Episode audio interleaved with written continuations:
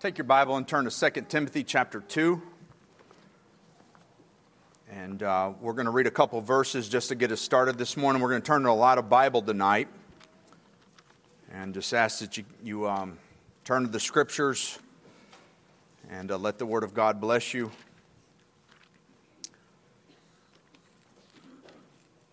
Second Timothy chapter 2, beginning in verse 1. Uh, the Bible says, Thou therefore, my son, be strong in the grace that is in Christ Jesus. And the things that thou hast learned of me among many witnesses, the same commit to faithful men who shall be able to teach others also. I want to preach to a, a message tonight just entitled uh, Influence. Uh, and the question I want to ask you is uh, what or who influences you, and who do you influence? Uh, this is thing that is needed in our church, it's needed in our homes, uh, because we have influence all around us uh, that we're not aware of sometimes, and uh, it's to our hurt at times. There's also times where we should influence others when we fail to do that correctly. Uh, so I want to uh, take this time tonight and preach on that. So let's go before the Lord and ask the help. Father, we, we come before you and we thank you for the church that you've purchased with your blood. Uh, we thank you for the, the time that we can meet together tonight. We pray that you would meet in the midst of us.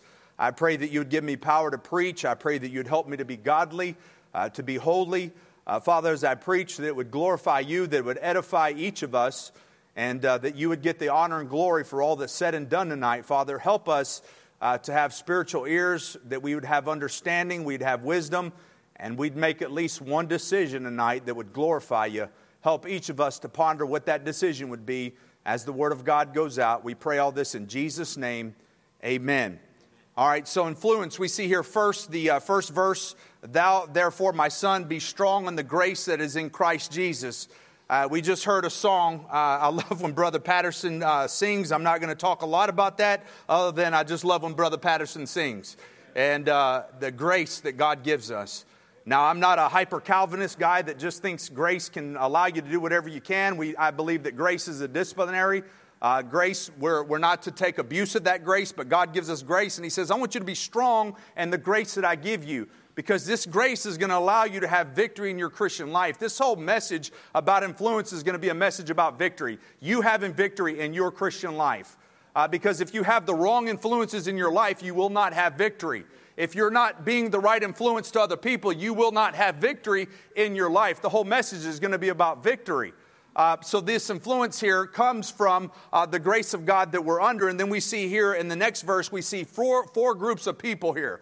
Uh, first, we see uh, it says here from the, the Apostle Paul by the inspiration of the Holy Spirit, it says, In the things that thou hast heard of me among many witnesses, talking to brother Timothy, he says, The same commit thou to faithful men who shall be able also, or should be able to teach others also. So the four groups. Paul the Apostle saying, Timothy, the things that I've influenced you on and taught you, I want you to take that and you find faithful men, then you influence them and you teach them so that they go out influence other people. And I begin to think of who are the people that influenced me in my life the most. And we're going to get into some of that. Uh, but just off, off the first one that I thought of is my second grade history teacher. His name was Mr. Anderson. I come from the state of Texas, and in Texas, the people in Texas are very proud. You know why we're very proud? Because they teach that to us. Um, seventh grade history was a whole year of Texas history. They ingrained it in us. So then we use jewelry that's the state of Texas. We decorate with the state. Of, who does that? The state of Texas. That's what we do because we're taught to be proud of our state. Now, I've, I've tried to diet all that, but now Texas is infiltrating North Alabama. We have an Academy Sports and Outdoors. We have a Whataburger. We are getting a Buc-ee's. Come on, all we need now is a Shipley's Donuts and a HEB, and I'll be home, sweet home. Man alive. Uh, but the influence that Mr. Anderson had to teach about Texas history, about the Alamo, the Battle of San Jacinto, which was 20 minutes from where I grew up, uh, it was just impactful on my life. And then I had a football coach who played for the Pittsburgh Steelers. Uh, his name was Coach Drones. I played in uh, Texas City High School football and uh, he was a, a, father figure. He would influence me in the, in the sport, taught me how to play the position of tight end, uh, outside linebacker, things of that nature, to the point where he helped me get a scholarship. Um, it was just an influence uh, in my life. And then I think of a, a dear brother in Christ. and I think him and his wife are, are tuning in tonight, uh, but his name is uh, Miguel uh, Cornelio. I don't want to do this every time I preach. Stop doing that. Miguel, make me choke up. What are you thinking? anyway, uh, the influence he had is after I got out of the military, I started a job at a chemical refinery. And um, what happened is, um, Brother Miguel asked me one morning, he said, If you died, do you know for sure that you'd go to heaven? Um, I grew up Catholic. Um, I was 24 years, uh, ended up 20, turning 25 before I got saved. Uh, but I grew up in the Catholic Church. Uh, I grew up saying the, the model prayer, thinking it was the Lord's Prayer. I grew up doing all this stuff to a, a Jesus who was not of the tribe of Judah, uh, a Jesus that was an idolat- idolat- idolatry, idolatrous Jesus. It was a fake Jesus, what I'm trying to say.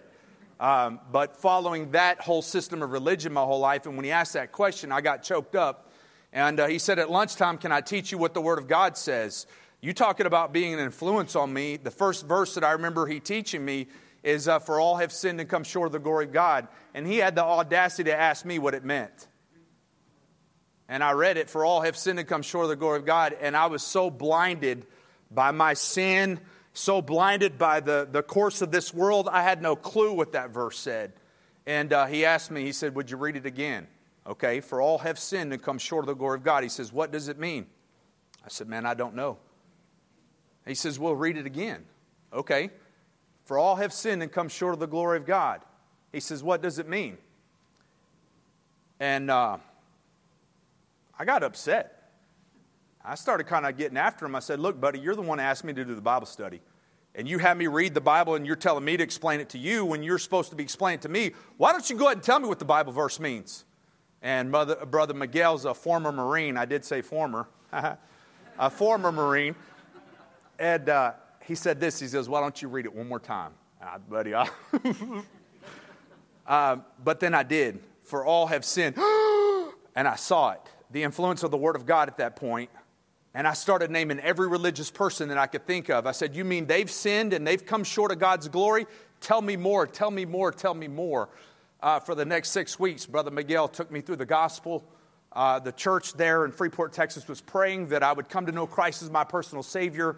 And one morning down in Texas, driving to work, hearing a gospel message at a red light, um, I bowed my head in tears and asked Jesus Christ to save my soul. I got eternal life. I got born again at a red light, brother. Um, got saved, uh, got eternal life, and I still have it. Been saved now for 20 years. Uh, that will never change. But the influence that Brother Miguel had is one that is, is not going to change. I begin to think of who had influence on him, um, and then who had the influence on the guy that had the influence on him, and how that thing, uh, I guess it would be the spiritual genealogy. With that being said, let me tell you about the non spiritual genealogy. Ancestry.com. Don't sign up for that stuff. It's controlled by the Mormons. They baptize on the behalf of the deceased, so that's why they're so good at the genealogies. Don't sign up for that stuff. Don't give your information and name to those people. That's beside the point. Anyway, uh, just thinking of the genealogy of, of, of how far, if it goes all the way back to the Apostle Paul, um, it's just an amazing thing to think about who influenced who, who influenced who. Uh, but then I started thinking about our church, how pastor influences us in the Word of God to do right uh, how we have Brother Nelson as our Sunday school teacher, influencing us, uh, influencing, influencing, and giving us influence about missions. Uh, then we have uh, our, our teachers in every Sunday school class that each week study the lesson to influence you to do right and do their best to, to try to uh, give you the Word of God so you make decisions to do right. Then we have uh, the teachers in the MBI who are graduates of the MBI who have been influenced by others, and their job now is to influence you to do, to do right, to get the Word of God, to be successful, to have victory. You have our MBA teachers. They do a great job. Uh, you're great teachers. Uh, my wife, Miss Amber, Miss Bethany, uh, Miss Fowler, Brother Hatzel, if I miss anybody, uh, Miss Fiskus, uh, just great teachers influencing. Matter of fact, let me say this in Miss Fisk's class, the kindergarten class, there's already been two kindergartners that took Christ as personal Savior this year. Already two. That's just an, you talk about some influence there. But just being able to be a teacher, I think about the bus, the bus ministry and bless y'all's heart. Uh, they, they have the divine privilege to influence these kids uh, that ha- don't have any godly influence in their life whatsoever. So it is, it is a full time job because as they're influencing them, they have to watch their behavior. Uh, because you have to have so much patience with those kids. And the moment you lose your patience, you're now teaching them wrong.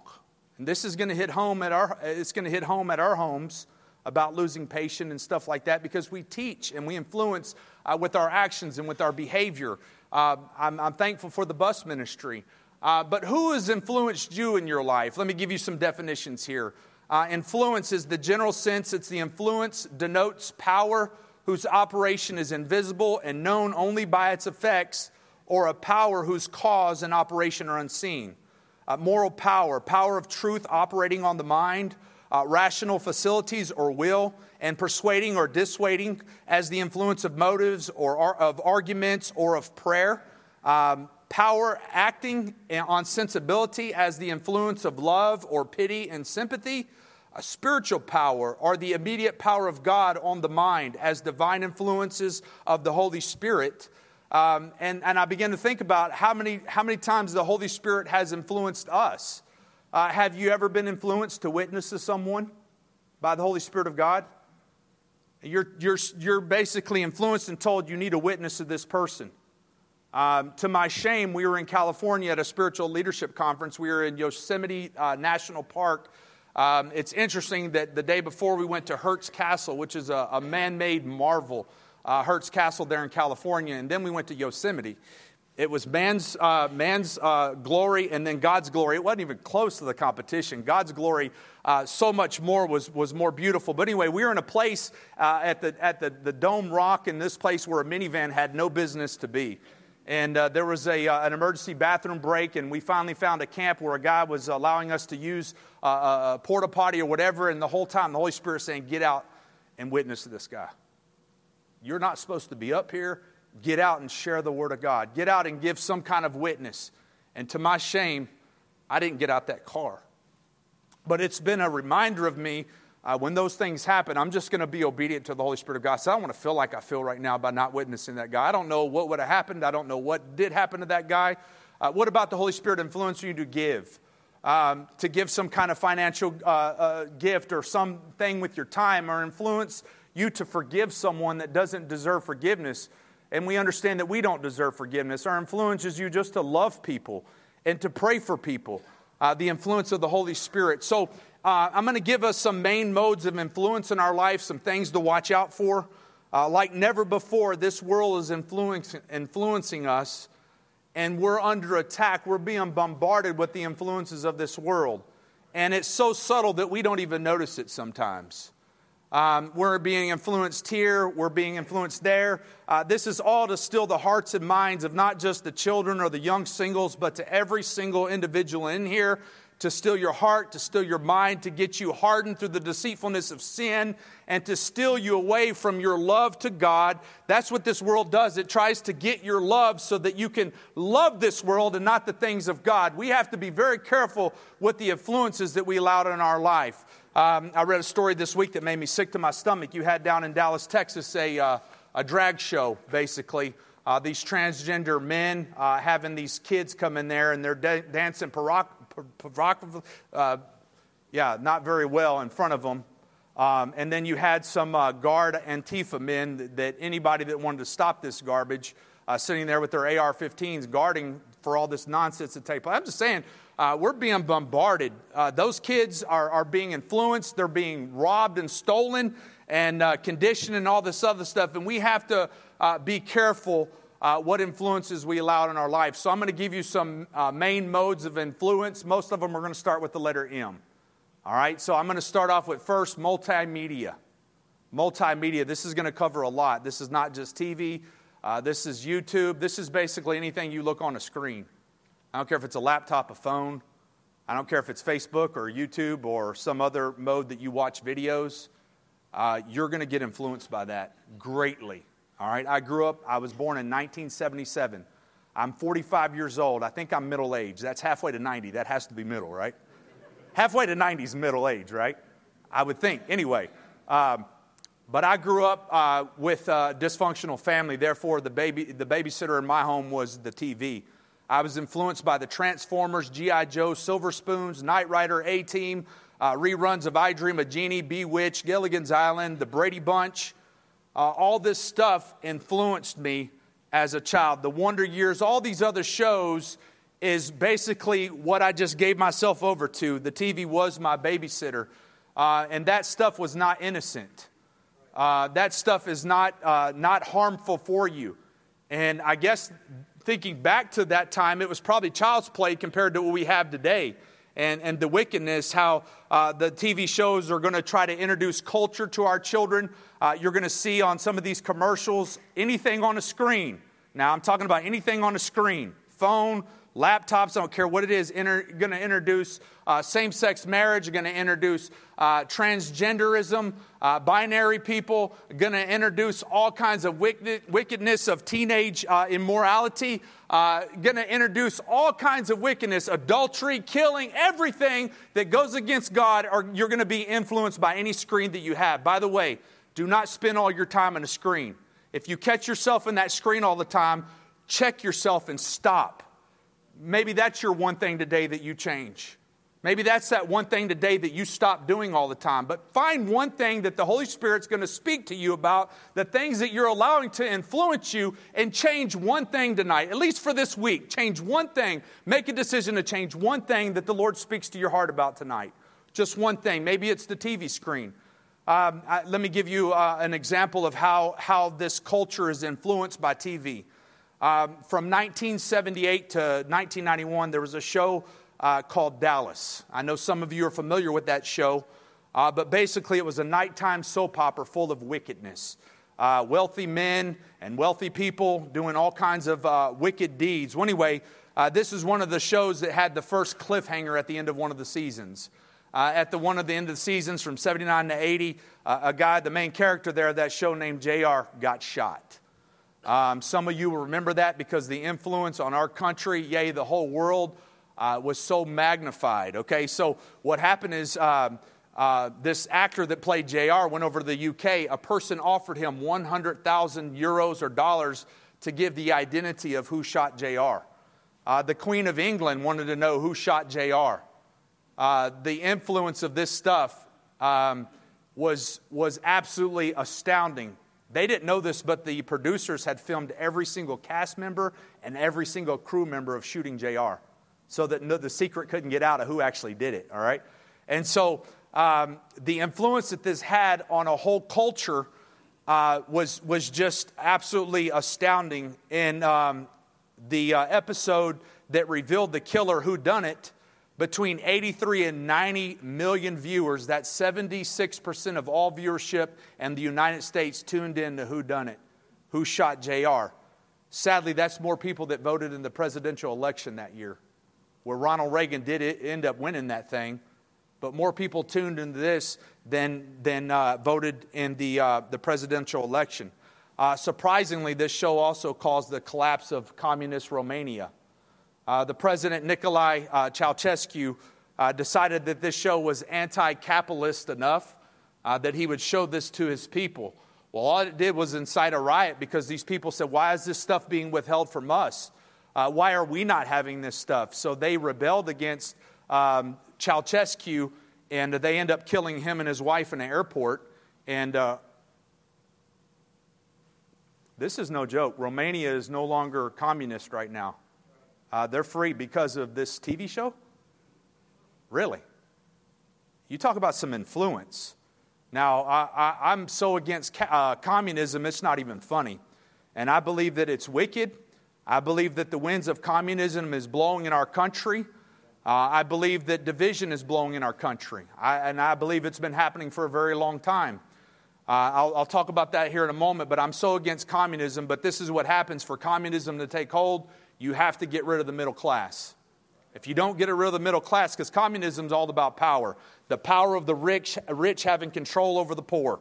That's all communism is about. Um, and so you have to get rid of the middle class. So thankfully, our country hired, what is it, 87,000 IRS uh, to, to uh, really look into the middle class. Yeah, interesting enough. That's the winds that are blowing in our country. We're just going to keep trusting the Lord. We're going to keep uh, warning about the influences that we have uh, just understand that TV, uh, those things that come over that screen is not good for you. uh, you have to be very careful what you allow into your life. That TV is against anything biblical. It hates the family, it hates a godly father, it hates a godly mother, and it will make fun of all of those things. Uh, you think of Al Bundy and The Simpsons and all that stuff, how they made the dad look like a total idiot, and they, they disgrace godly mothers. Uh, they, they, they make fun of godly mothers. They make fun of any kind of preacher or any kind of church. Uh, that influence is not for us. Uh, we have to be careful of that. I'm going to give you a, a, quote we hear often. This is from Alexander Pope. Uh, Sin is a monster of so frightful mien as to be hated needs but to be seen. Yet seen too oft, familiar with her face, first endured, then pitied, then embraced. Be careful what you allow to be influenced through that screen that you watch.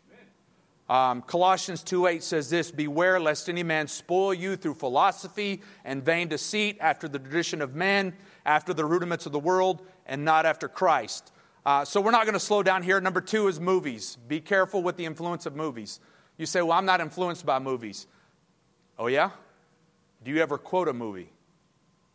Any movie at any time, do you have any quote from Sylvester Stallone, uh, Clint Eastwood, Arnold Swart, uh, that guy Arnold? Uh, do you quote any of that stuff? Do any, any, any movie quotes? Do you know people that quote movies? So I asked my wife about this. I said, Do you quote movies? Do you have movie quotes? You know? And she told me the next day, she said, I appreciate you asking that question because all I've been doing is catching myself quoting movies all the time. Um, anyway, be careful with movies.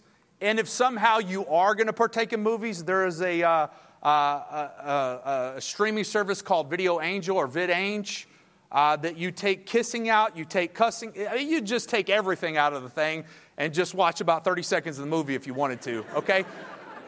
Uh, but it's a safeguard. And if you are going to watch some kind of movie, then make sure that you have protection for yourself. What about the, uh, what about the influence of the news media? It's scary how they manipulate the false narratives. Uh, the fake news, all that stuff's real. I'm, I'm, maybe I am a conspiracy theorist guy, but it, that stuff is fake that comes down that news. Um, not only that, but um, when we had that pandemic, I did notice this about that pandemic that that was a tool of the devil to divide, right? So we, we, we looked at this doctor on this website that said, you know, this, this, this, and this doctor over there told other brother in Christ this, this, this, and we got to church, we started fighting with each other. No, my doctor said this, and you don't have to mask up. And we're sitting there arguing about all this stuff, arguing about mask mandates, arguing about vaccines. Uh, well, who, is the, who causes division in, in, in our church or in our country? Well, the wicked one does. We know that there was a system behind all that stuff to cause division, and it has not stopped. We have a president right now that said uh, anybody that uh, supports uh, one who the media has drugged through the mud, even if you don't like, even if you don't know Donald Trump, you don't like him because what you heard in the media. What you heard in the media, he's crazy. Herschel Walker is everything you heard in the media, he's crazy right? You don't know that he's crazy. That's just what the media tells. We don't tell, we don't hear anything about Uncle Joe in the media. I don't hear anything about that guy, but it's divisive. He said, you know, uh, 76 million Americans, if you uh, are, are uh, a conservative America, then you're a threat to democracy. He meant to use the word communism. You're a threat to my communist plan, uh, which is true. We are a threat to that because we hate that stuff. I'm just saying we're manipulated by the media, by, by the news outlets. Uh, let me encourage you this week turn the news off. Don't be watching out, uh, Shapora, whatever his name is, all these other people. Turn the news off. That, that's not going to edify you. That's going to influence you. Influence you to hate, influence you to get angry, influence your blood pressure. That's not going to influence you to win a soul. That's not going to influence you to be godly, to read your Bible, to pray. It's not going to influence you to call somebody you haven't called in a while. Maybe to love somebody, forgive somebody. That's, all that stuff is going to incite you uh, to a place where it's not going to be edifying to you, turn that stuff off. Maybe that's the decision you make. Uh, you're going to hear about climate change forever. They, they, they recorded guys secretly said we're going to beat climate change to death. Why? Because the climate always changes. I mean, uh, it's just it's just common sense. But the media. Uh, turn with me to Mark chapter one. Uh, the media is something that the Lord dealt with also.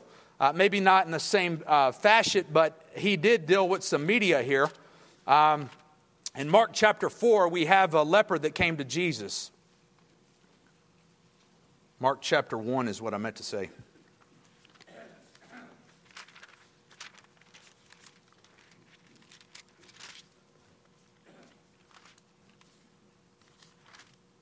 All right, verse 40.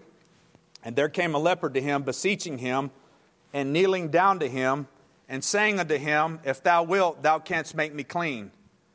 And Jesus, moved with compassion, put forth his hand, and touched him, and saith unto him, I will be thou clean. And as soon as he had spoken, immediately the leprosy departed from him, and he was cleansed. And he straightway, uh, straightly charged him, uh, and forthwith sent him away, and said unto him, See that thou say nothing to any man. All right, this is the command that Jesus gave to this man that he just healed. Don't say anything to anybody. Don't say anything to any man, but you need to go do what the Word of God says. You go show yourself to the priest and offer uh, the, the cleansing, those things which Moses commanded for a testimony unto, unto them. Verse 45, it says, But he went out and began to publish it much. All right, that means he told everybody. He said, Jesus said, Don't tell anybody. He went and told everybody. All right, so he went, and, and then it said, he and, and to blaze abroad the matter, and so much that Jesus could no more openly enter the city, but was out in desert places, and there came to him from every quarter. That means they came from him from everywhere. Why? Because a, a leper got cleansed, he then started influencing everybody. Say look i know where there's a man that will heal you. There's, there's a man that i met that, that and, and then they see the testimony of this man. Uh, but jesus told them not to. It's interesting uh, that jesus tells us to do, to do it and we don't. He tells him don't do it and he did it. To go and witness to everybody. It's just interesting uh, but he, uh, he, he dealt with that problem uh, but then i want to give you the, uh, the, next, the next m on the list that's music letting music influence you I guarantee you that there's believers all over this world, even in this auditorium, that you have, you have songs in your heart that you wish were not there. Uh, there's songs from the past. Uh, before you got saved, maybe you were saved, but there's songs of, of wickedness, songs of, of all the things that are against the Word of God. And every time you hear that music come up, it flares up in you. Uh, every one of us, that's an influence that we can't hardly get away. I'm, I'm, I'm telling not just young people, but everybody. Be careful with the music you let in your ears. And the world is so slick on that now. Right now, they're using my generation's music in all the commercials. That's the generation buying everything right now. So they have 80s music, 90s music, all in the commercials right now. Be careful what you let in your ears. Don't let your guard down in your home, the things that you listen, the music that you allow into your home. Uh, make sure that you don't allow music to influence you. Bad music, anyway. The standard for God's music is uh, speaking to yourselves in psalms and hymns and spiritual songs, singing and making melody in your heart to the Lord, giving thanks always for all things unto God and the Father in the name of our Lord Jesus Christ.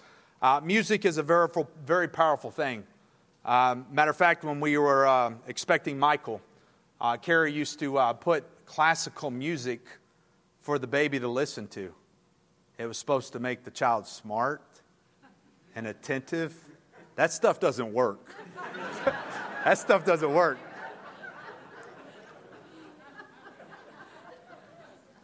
So you're wasting your time with that one. But it does influence. Let me give you the three parts of music. The melody affects the spirit, the harmony affects the soul, that's the intellect, and the rhythm affects the flesh. Uh, music does affect us. In, in 1 Samuel 16 23, and it came to pass when the evil spirit from God was upon Saul that David took a harp and played with his hands. So Saul was refreshed and was well, and the evil spirit departed from him.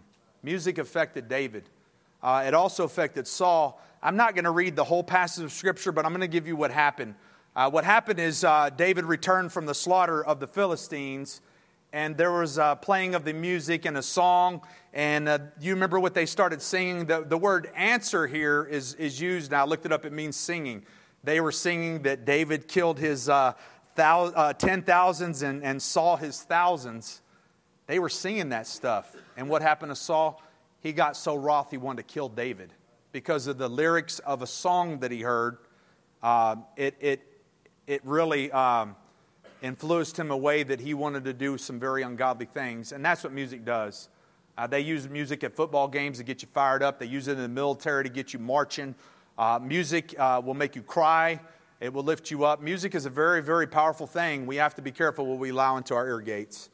Um, and do not think that you're so spiritual, that you've been saved so long, that you're no longer vulnerable to that stuff and you let your guard down.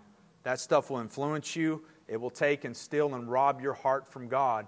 Uh, music will affect you. Make sure, maybe that's the one decision you make tonight that you, uh, even at least for this week, you guard yourself against some bad music. Um, you have that mute button if you do have TV. You have that mute button. You make sure that you pause, you, you fast forward. Don't listen to that stuff. Don't let it come through commercials or any other mode. Uh, but have godly music come into your life. That will influence you. All right, let's get to the next one. Um, I have for the letter M, mom. But it's mom and dad. You talk about the biggest influence of our lives are our parents. Uh, my parents influenced me. Um, I love my parents.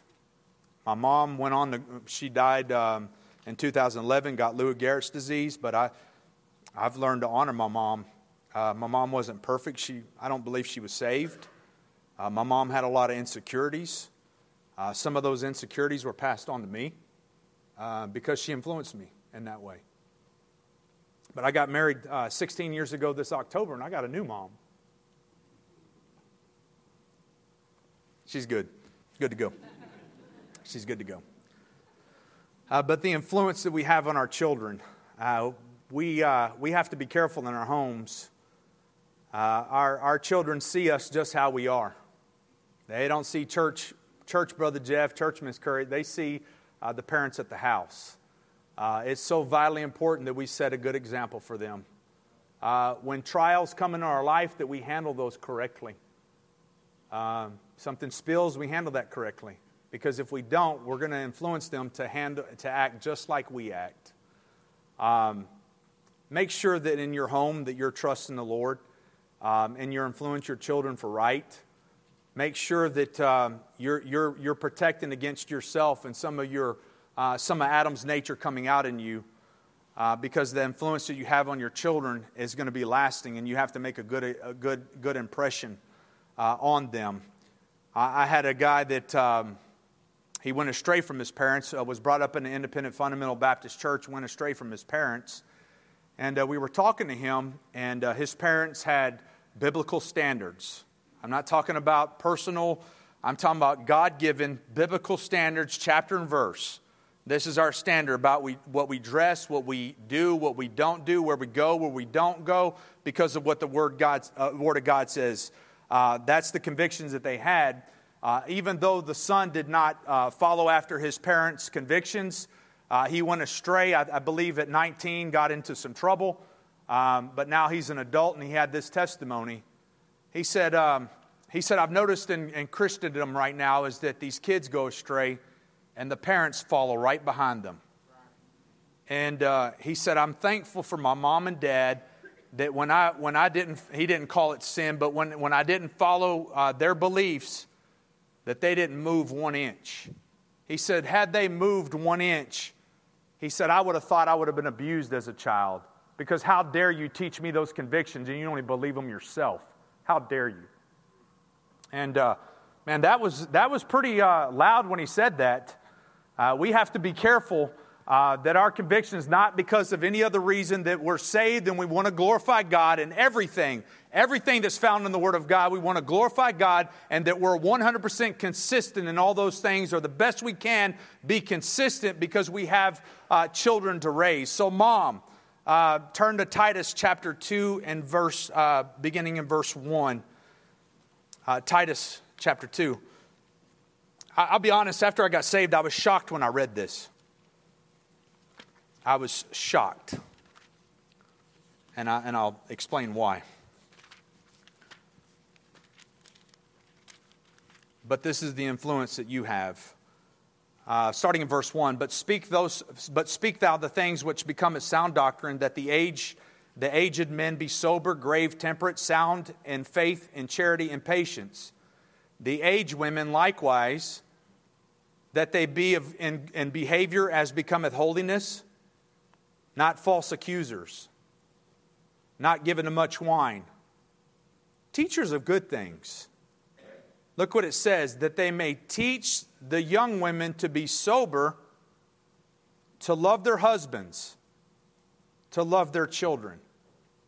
I was shocked when I read that. I said, I thought that comes naturally, that a, that a lady would just love her husband.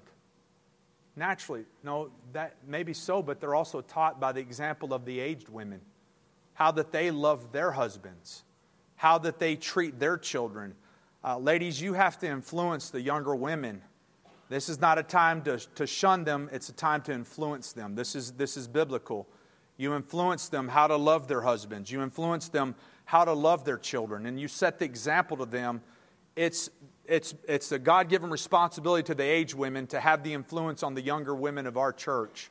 If we were to do that, we wouldn't lose so many of our generations. It's not time to, uh, uh, to rebuke them every chance you get, not time to yell at them every chance you get. It's time to take them under your wing and teach them how to be godly, teach them about holiness. And you got, you got to be that first before you can teach anybody that. Then it says to be discreet, chaste, keepers at home, obedient to their own husbands, that the word of God be not blasphemed. That's your responsibility of, of influencing the next generation.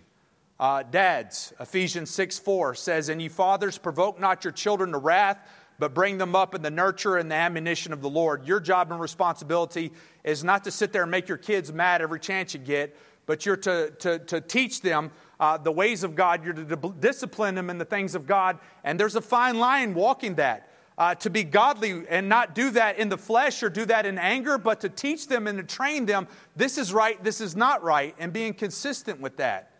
Turn with me to Jeremiah chapter 35. Jeremiah chapter 35, we have the story of the uh, Rechabites. Uh, an interesting story here in Jeremiah. Uh, the Rechabites were, were told by their, uh, their great great grandpa uh, not to drink wine. And uh, what happened is is uh, God is proving a point here. You see in verse 1 in Jeremiah 35, the word which came unto Jeremiah from the Lord in the days of Jer- uh, uh, the son of Josiah, uh, king of Judah, saying, Go into the house of the Rechabites and speak of them and bring them into the house of the Lord, into one of the chambers, and give them wine to drink. Skip down to verse 5. And I set before the sons of the house of the Rechabites pots of full, full of wine and cups. And I said to them, Drink ye wine. But they said, We will drink no wine. For Jonadab, the son of Rechab, uh, our father commanded us, saying, Ye shall drink no wine, neither shall your sons forever, neither shall you build houses, nor sow seed, nor plant vineyards, uh, nor have any. But all your days shall be shall you dwell in tents, that you may live many days in the land where ye be strangers. Verse 8. And thus we have obeyed the voice of Jonadab, the son of Rechab, our father, and all that he charged us to drink no wine all our days, we, our wives, our sons, nor our daughters. We're talking about 300 years. This is going to be great, great, great grandchildren. Why? Because they are influenced by their, their great great grandpa not to drink wine, not to do those things. And the influence that this man had on them was so great that they did not want to disappoint him. Uh, and the fathers uh, passed this down for generations and generations and generations. What are you passing down to your children? What are you, what are you telling them? I'm telling my kids, you're not marrying anything, anybody that's a believer. Only people you're allowed to marry is a believer. Somebody that knows Jesus Christ. And I'm talking about these uh, just so called Christians. I'm talking about a believer that loves the Lord Jesus Christ. That's a requirement that we have. And, and we're going to hold to that. Uh, I'm not wavering from that. And I believe my kids love me and they'll honor me in that. Uh, I want them to be an independent fundamental Baptist, uh, be King James only. I want them to believe once you're born again, you're always born again. I want them to believe uh, in the God of this book. Uh, that's a requirement. I want that. I want them, I'm not necessarily pressuring them to be preachers, but I want them to be faithful to a local church all the days of their life. That they'll be there Sunday morning, Sunday night, Wednesday night, and all the times that the meetings go on. That's what I require of my children, and I hope that they teach their children that, and that their children teach their children that, and that God gets a hold of them because they're God's children that I have for a little while. Got to do my best. I got to do my best because the, the time's going to pass like that and I'm not going to have another shot. Same with us. Anyway, uh, this story ended up being that um, God got a hold of his people and said, Listen, I'm paraphrasing here I, just for time's sake. He said, this, These people can obey their father not to drink wine and all this. And my whole people can't obey the voice when I even talk to you in the morning and give you commandment, and you can't obey me, not even the least of the little things, but you go after false gods. Uh, man, he, he was so upset with his people that he allowed a judgment and curse to come upon them. Uh, and he blessed uh, the house of Rechab. Look in verse 19. It says, Therefore, thus saith the Lord of hosts, the God of Israel, Jonadab, the son of Rechab, shall not want uh, a man to stand before me forever uh, because they blessed their father. And there's a whole lot of applications to be made with this. Uh, I know Pastor uh, spoke a uh, message last week about the list. Uh, yes, we don't do the list to get saved. The list, uh, that thing is, is, is if you're lost and you're trying to keep a list, that's wrong. But if you are saved, and you obey the things of God, it will be good for you if you do. Uh, if you don't, there will be curse. And it says that if you obey me, I'll bless you. If you don't obey me, I will curse you. Uh, when you find out that you don't have victory in your life, maybe it's because you're not being obedient to the Spirit of God, to the Word of God. That, those are the things that influence us uh, in our lives. But this, this, this man had his children obey him, and uh, it's a wonderful thing to, to see. And then the last M, I want to talk about the influence of ministry uh, the influence of ministry. Turn to Ephesians chapter 4 with me. Ephesians chapter 4.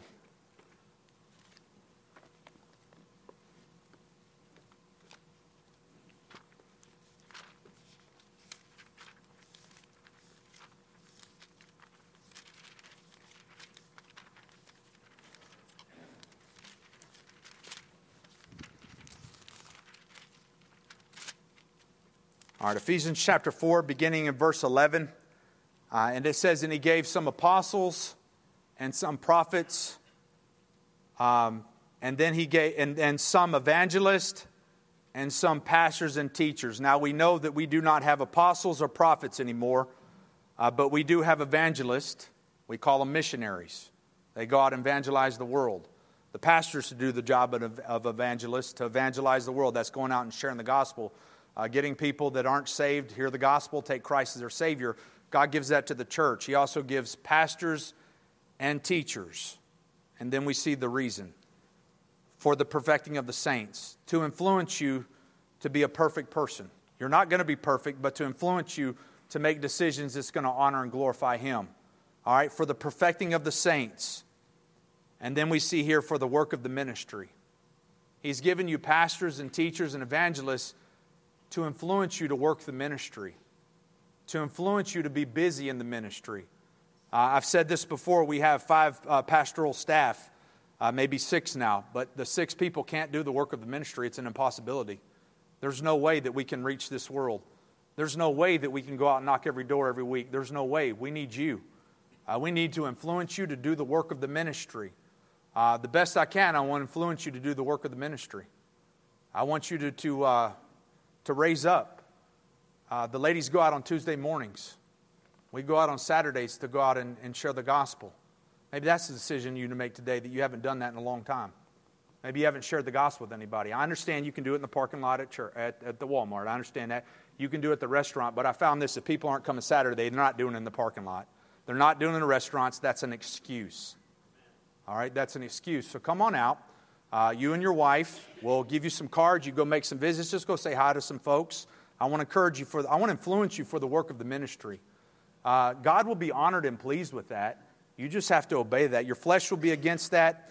Um, anyway, and then it says, for the edifying of the body of Christ, that we all be built up. Why? Uh, that we come into unity. Uh, the Bible tells us um, uh, that we be of the same mind, uh, that we strive together for the faith of the gospel. That, that's, that's the one mind that God has for our church to influence in the ministry, unity to be more Christ like. And then there's a warning in verse 5. Look what it says, or not verse 5, but uh, uh, look at verse 13. Till we all come in the unity of the faith and the knowledge of the Son of God into a perfect man, into the measure of the stature of the fullness of Christ, to influence you to be more Christ like. And then verse 14 is to warn you against false teachers, people that will give you false information that we henceforth be no more children tossed to and fro and carried about every wind of doctrine by the sleight of men and cunning craftiness whereby they lie in wait to deceive, but speaking the truth in love may grow up into him in all things, which is the head, even Christ. So we see here for the influence of the ministry. uh, that you would be edified, that you would grow in knowledge of the Savior, uh, that you would make decisions every, every day uh, to be more godly than you were the day before.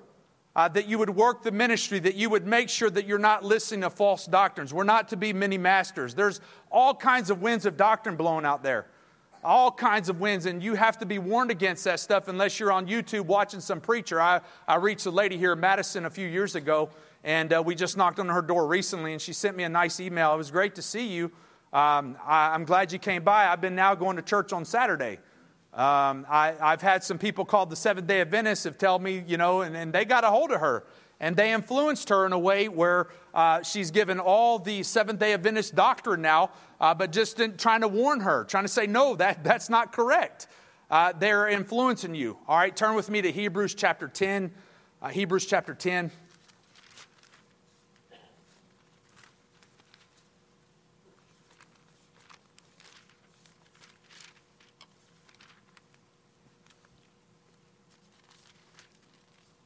I want you to look at verse uh, 24. Verse 24. It says, Let us consider one another to provoke unto love and to good works. Uh, we should be influencing every day. I want to influence you to love the Lord more, to love the fellow believers more, and I want to influence you for good works. That you do good. Why? Because there's a God on the throne who loves you who gave himself for you, and he wants you to, to live for him. You're going to hear message after message at Madison Baptist Church. Uh, if, you're, if you're lost, to get saved, but if you're saved, to edify you to do the work, edify to get busy. You hear it time and time and time again. That's what the Holy Spirit of God is telling us to get busy, to stay busy, to make sure that you're loving, that you're forgiving. You know, forgiveness is a good work. If you have unforgiveness today in your heart, bitterness, if you spoke evil of anybody this week, you should get on your face, uh, whether it be at your pew or in front of here, and you should ask God's forgiveness. If you spoke any evil thing, if you had any complaint, and I know that you did, well, how do you know that, Brother Smith? Because I got Adam's nature on me too, and I'm guilty of being critical and complaining. Did you complain about anything this week that you shouldn't have been complaining about? I want to encourage you to get right with God. I want to encourage you to uh, make sure that I provoke you to love and to good works. Why? Because Hebrews chapter 3 uh, tells us this Take heed, brethren, lest there be in any of you an evil heart of unbelief and departing from the living God, but exhort one another daily while it's called day, lest any of you be hardened through the deceitfulness of sin. Turn with me to Numbers chapter 13, if you would. Numbers chapter 13.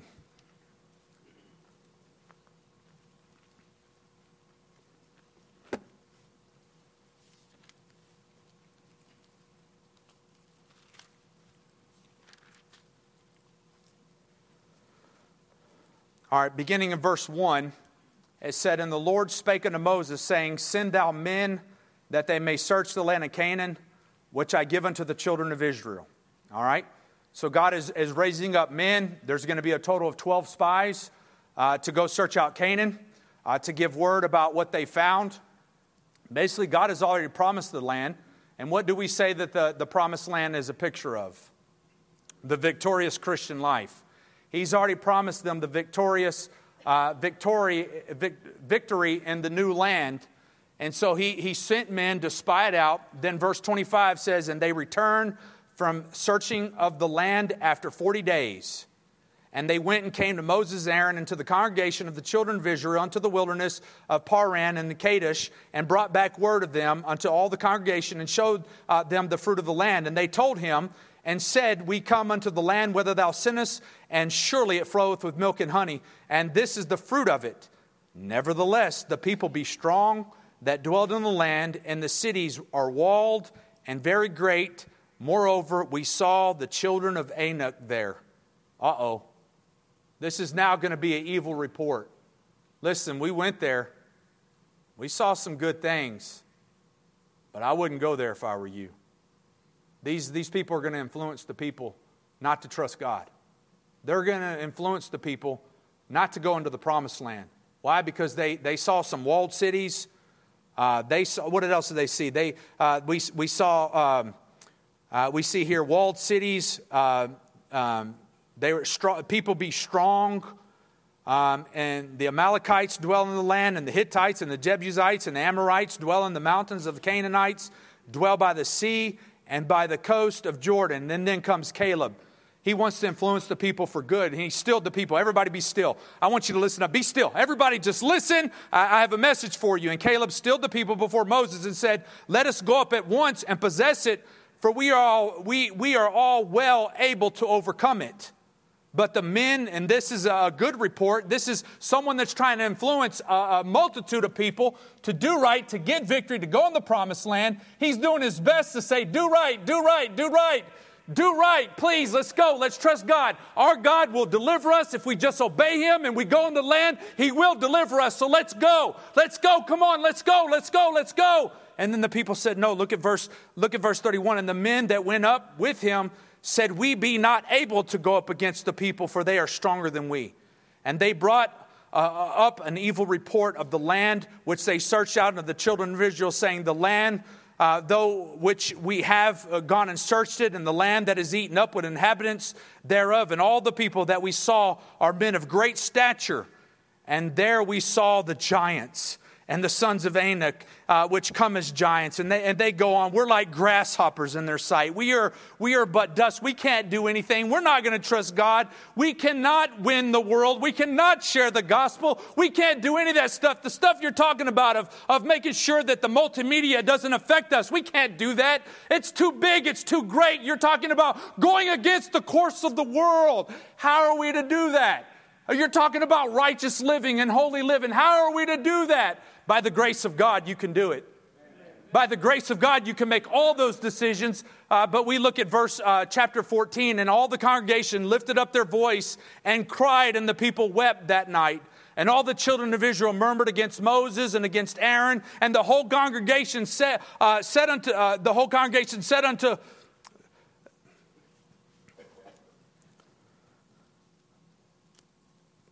And the children of Israel murmured against Moses and against Aaron, and the whole congregation said unto them, Would God that we had died in the land of Egypt, or would God we have died in this wilderness? And wherefore hath the Lord brought us into the land to fall by the sword, that our wives and our children should be prey? Were it not better for us to return to Egypt? And they said one to another, Let us make captain, uh, let us make a captain, and, and let us return to, into Egypt. And Moses and Aaron fell on their faces before all the assembly of the congregation and the children of Israel. And then Joshua the son of Nun and Caleb the son of uh, which were of them that searched the land, rent their clothes. And they spake unto all the company of the children of Israel, saying, The land which we passed through to search it is an exceedingly good land. It is, if the Lord delight in us, then he will bring us into that land and give it to us, the land which floweth with milk and honey. Only rebel not against the Lord, neither fear ye the people of the land, for they are bread unto us. Our, their defenses is departed from them, and the Lord is with us. Fear them not. But look what it says, and all the congregation bade stone them with stones, and that's when God shows up. And God's about sick and tired of it at this point, and he's going to wipe these people out. But praise God for the influence of, of Moses to pray. Uh, pray to God. And, and Moses judged them now for every, every day that y'all searched out that land. That's 40 days you'll be uh, in the wilderness, and, and none of this congregation, other than uh, of uh, Joshua and Caleb, are going to enter the promised land because they listened to an evil report and they did not want to have the influence of godly uh, men that told them the truth. Where are you at tonight? The influences that you have in your life. Are they pleasing to God? Is there any area in your life that you can change the influence that you have? Have the influence of the Word of God, the influence of the Holy Spirit of God, the influence of, of, of the men of God. What decision are you going to make for victory this week? One decision is all we're asking for tonight. All I'm asking for. One decision that you can make this week, some kind of influence. Maybe it's something that's in your life, Maybe that's something that can go out from your life. What is going to be that influence in your life this week? Let's pray. Father, we, we come before you and we thank you for, uh, we just thank you for loving us. Uh, Father, thank you for being mindful of sinners to uh, give the Lord Jesus Christ uh, to pay for our sin debt. Uh, we thank you for Madison Baptist Church. We thank you for a place of safety, of refuge that we can come hear the Word of God preached. Uh, Father, I pray that each of us uh, would make decisions that would please and glorify you Lord, start a revival in our church. Start it with one individual, the next individual. Why? That we would, we would have victory in our Christian life for your honor and glory, Father. That we would go into to having the victorious Christian life. You want us to have life and have it more abundantly, but to do that, we have to be obedient to you. Please, would you convict us? Would you convince us? And Father, would you have your will and way in this invitation as we, as we pray in Jesus' name?